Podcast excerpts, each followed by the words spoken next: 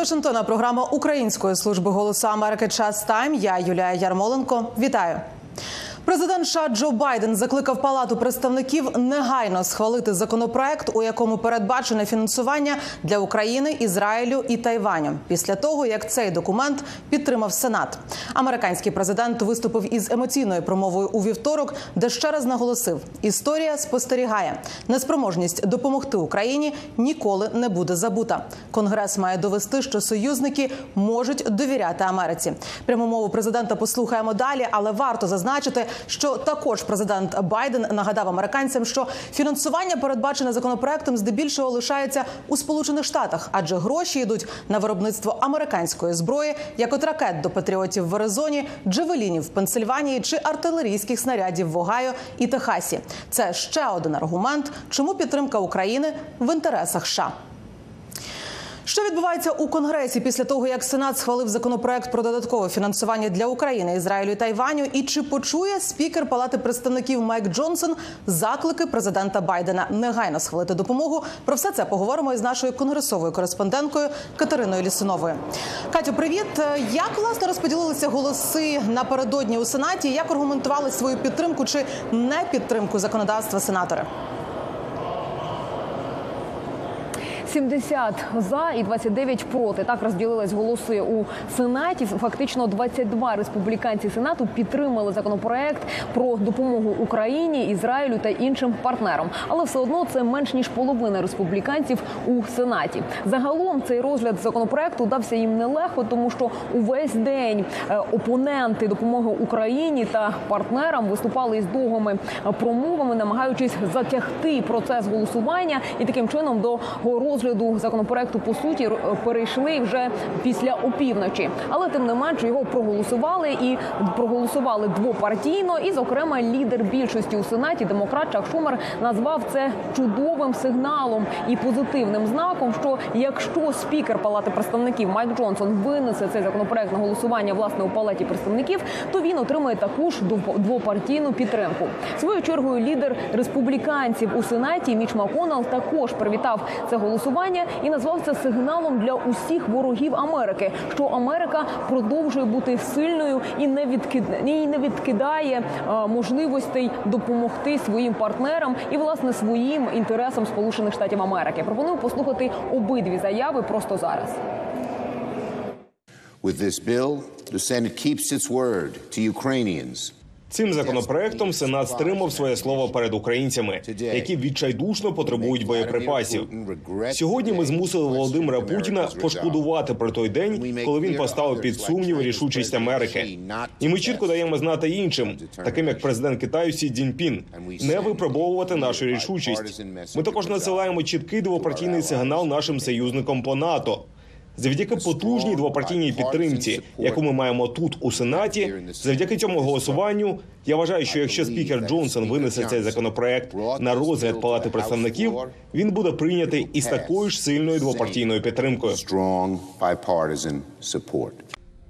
Наші супротивники хочуть, аби Америка вирішила, що зміцнення союзників і партнерів не в наших інтересах, і що інвестувати в стратегічну конкуренцію не варто.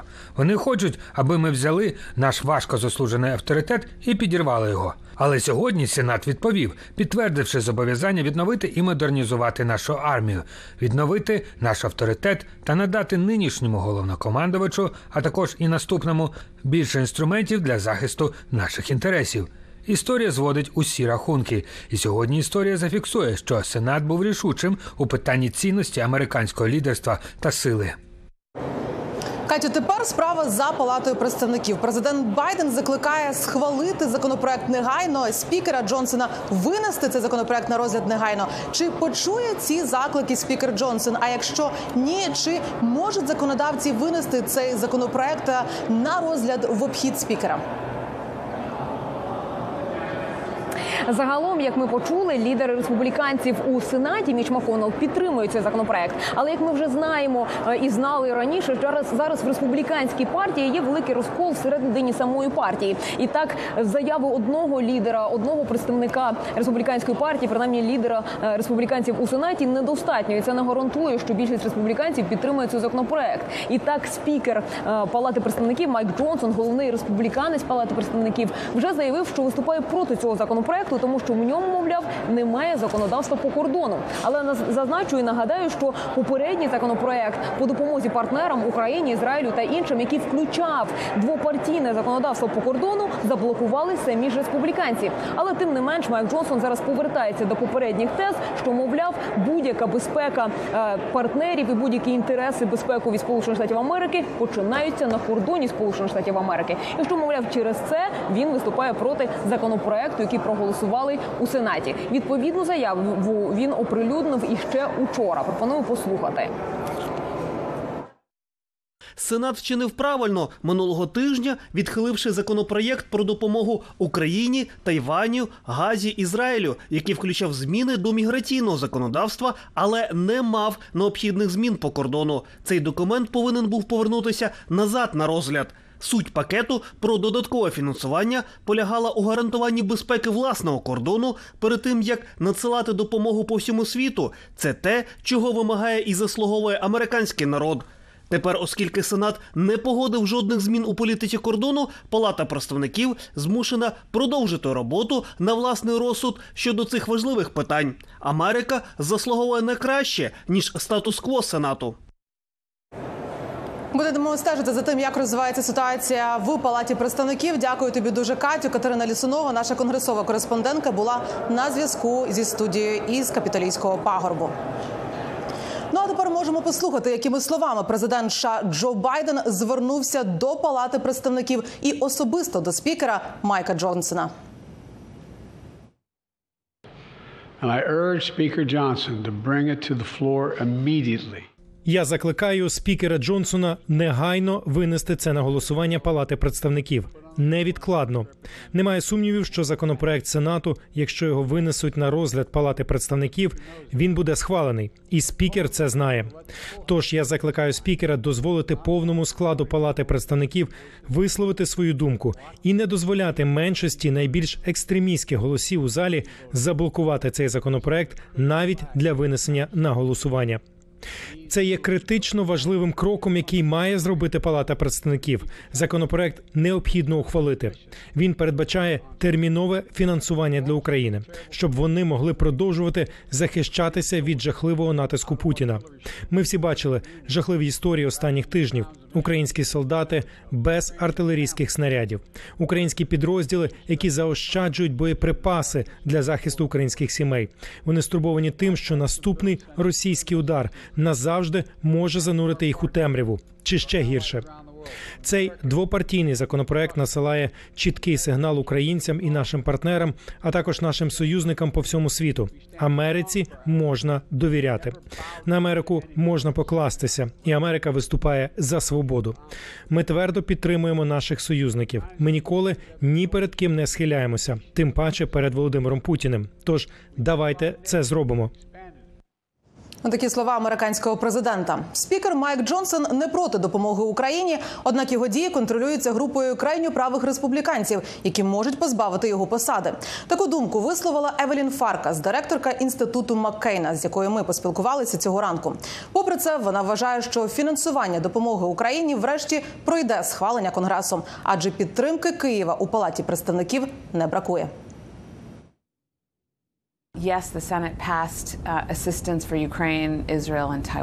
Так, Сенат ухвалив допомогу Україні, Ізраїлю і Тайваню, і це фантастично. Рішення давно назріле, і як ви добре знаєте, вкрай необхідне Україні. Щодо палати представників, я б сказала, що рівень підтримки України там високий. Проблема в тому, що є невелика група правих, яка контролює лідерів.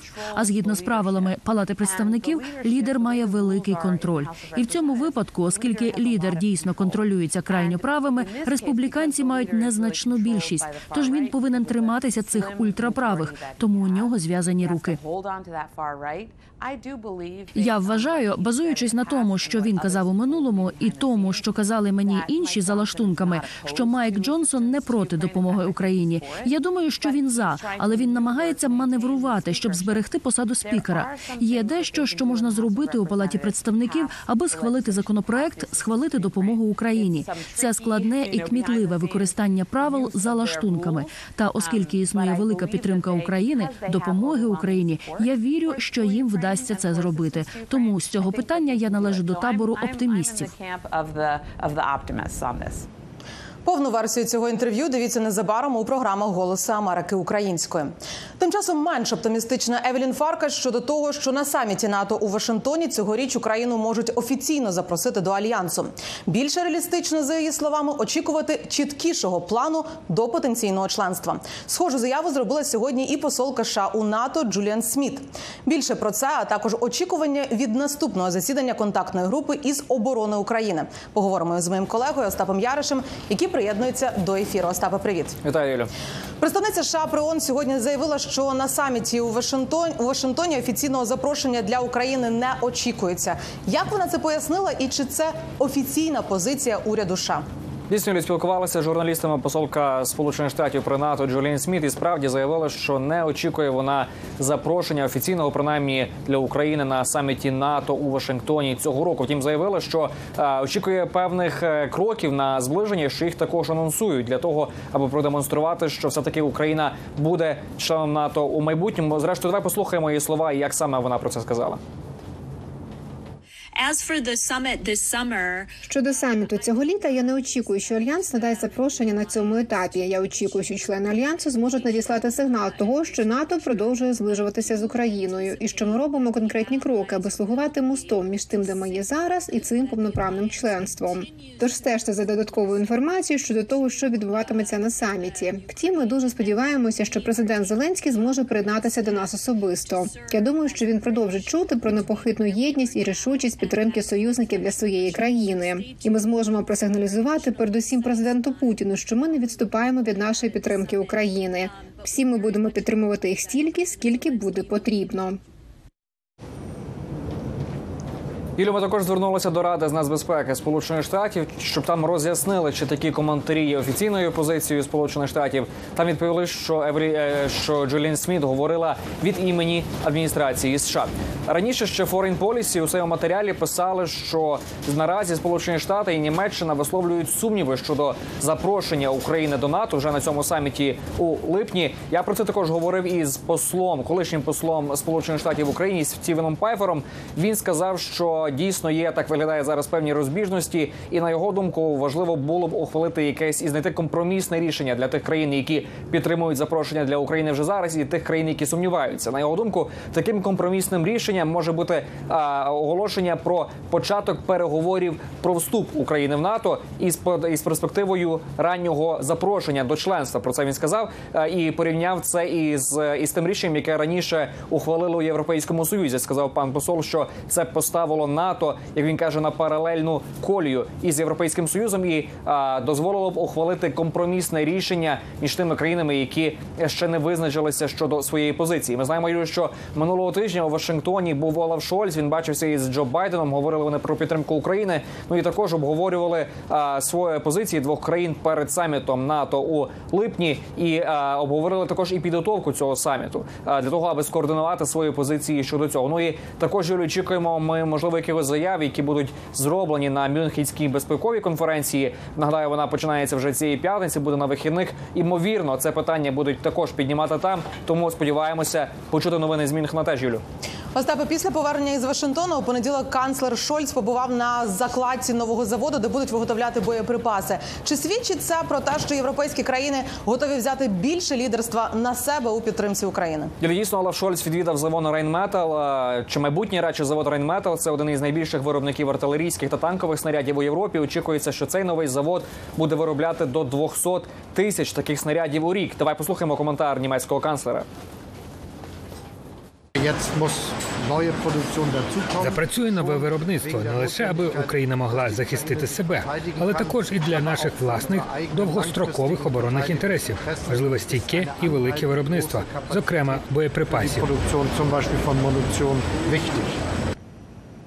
Остапе, у нас лишається одна хвилина. Вже завтра відбудеться чергове засідання Рамштайн. Які від нього очікування? І чи вплине на зустріч хвороба міністра оборони США Ллойда Остіна? Так, Юлі, додам також до коментаря Олафа Шольца, що він закликав також європейських партнерів перейти до широкомасштабного виробництва, аби стримати потенційні агресії. Думаю, це питання також буде піднімати і на зустрічі Рамштайна вже завтра. Ллойд Остін не зможе бути присутнім особисто. Він відновлюється після чергової операції. Втім, відвідає цю зустріч в віртуальному форматі. Натомість його помічниця Селест Волондар буде в Брюсселі, де зустрінеться з партнерами. Звірять вони годинники обговорять про те, як на майбутнє підтримувати Україну. Ми знаємо, це друга вже зустріч у форматі Рамштайн без оголошень пакетів допомоги від Сполучених Штатів. Тому в Пентагоні очікують, що і партнери у Європі і інших країнах зможуть допомогти із цим питанням, поки є пауза із поставками зі США. Юлю.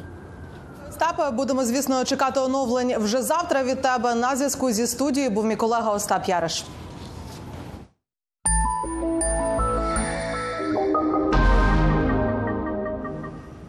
Ви дивитесь «Час Тайм», Продовжуємо випуск. Стабілізаційний пункт це місце, куди бойові медики евакуюють поранених із передової. Там постійно чергують лікарі.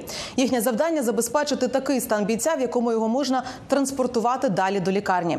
Єдиного стандарту оснащення стаб-пунктів в Україні немає. Утім, деяким з них, завдяки зусиллям волонтерів, вдається здобути якісні прилади для роботи.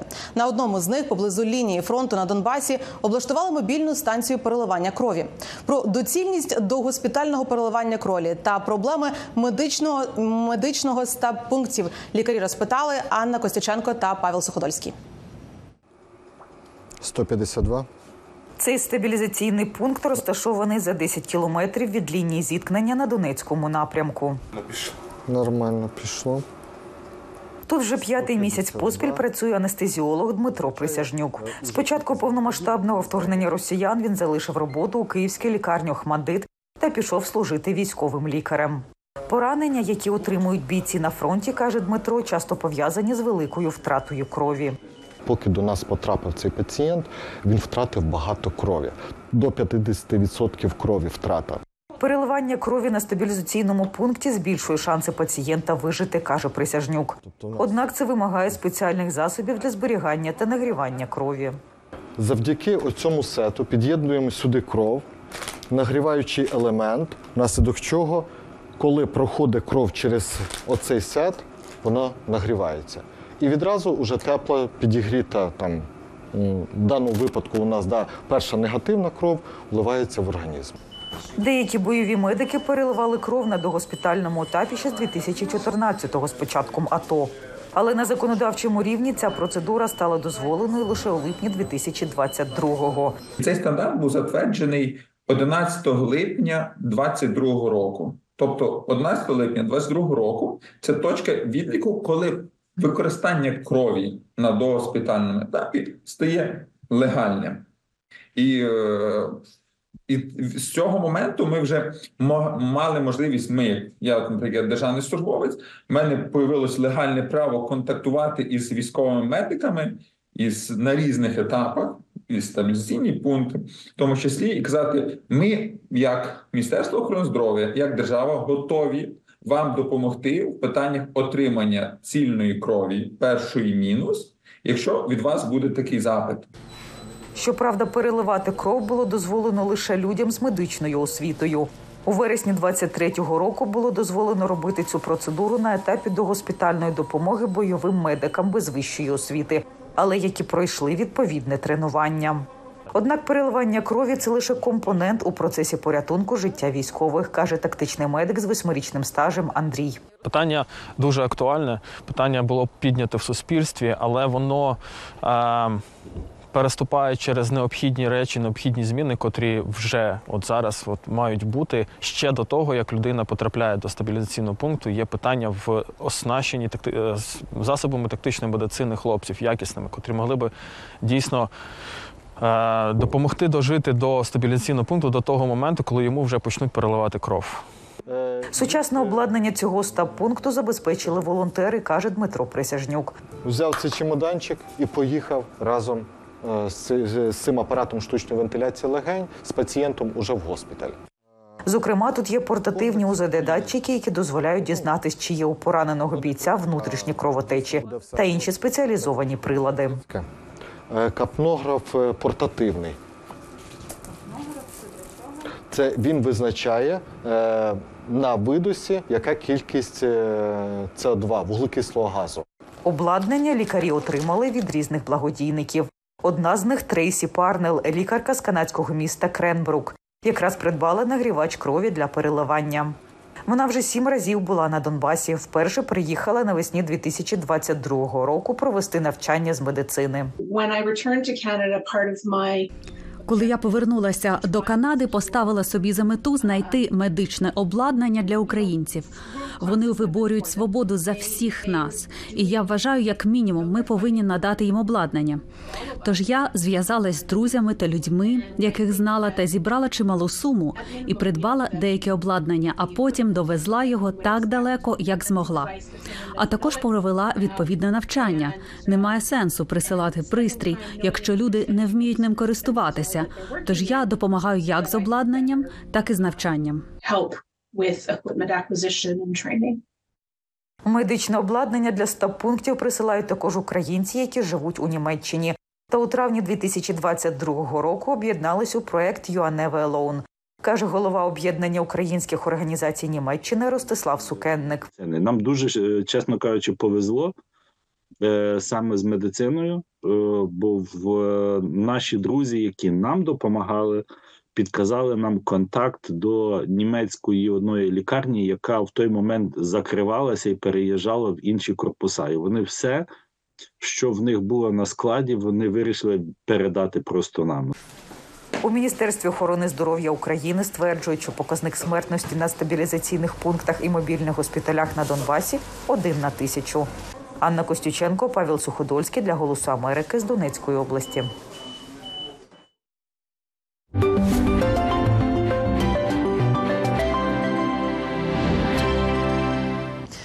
І сам кінець історія про український фастфуд в Америці. Українська хата не просто місце, де американці можуть поїсти смачні українські страви, а ще й познайомитися з культурою і традиціями. Заклад заснували влітку 2022-го у Джерсі Сіті, коли увага до подій в Україні була на найвищому рівні, що допомогло власникам розбудувати успішний бізнес. В українській хаті у Нью-Джерсі побували Ірина Соломко та Павло Терехов.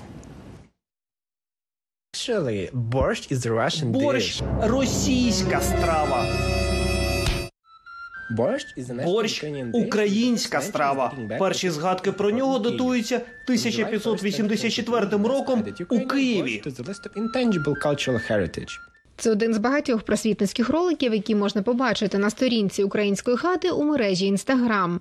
Один із засновників закладу Петро Онисько – власник компанії з виробництва відео. Українська хата розповідає він, намагається у такому форматі англійською мовою розповідати іноземцям про специфіку та автентичність української кухні, а також про Україну.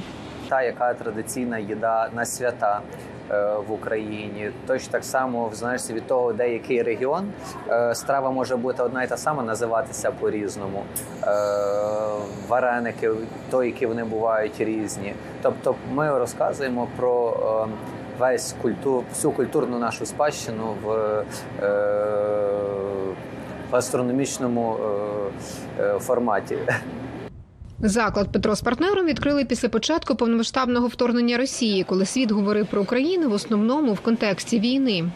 І на фоні цього ми хотіли розказати про Україну, що це не тільки війна, що це дуже велика культурна е, традиційна спадщина наших предків. Е, в нас є своя культура, в нас є свої традиції, в нас є своя їда. До прикладу, відеоролик про кутю, який Онисько та його команда розмістили напередодні Різдва, набрав майже 2 мільйона переглядів. Ми вирішили також попробувати цей тренд, е, де там парашутист, який е, пригає, він там щось говорить до своїх друзів, і потім відпускається і показано, як він кудись е, летить вниз. От і тренд був такий, що люди, от цей парашутист спадав там на якусь їду, на якийсь одяг. І ми вирішили цей тренд використати з українською кутьою. За того, що це попало в тренди, це також побачили багато різних іноземців. Окрім того, українська хата розповідає своїм клієнтам про війну, різні фонди, куди можна переказати кошти на підтримку України, а також про історичні та літературні постаті.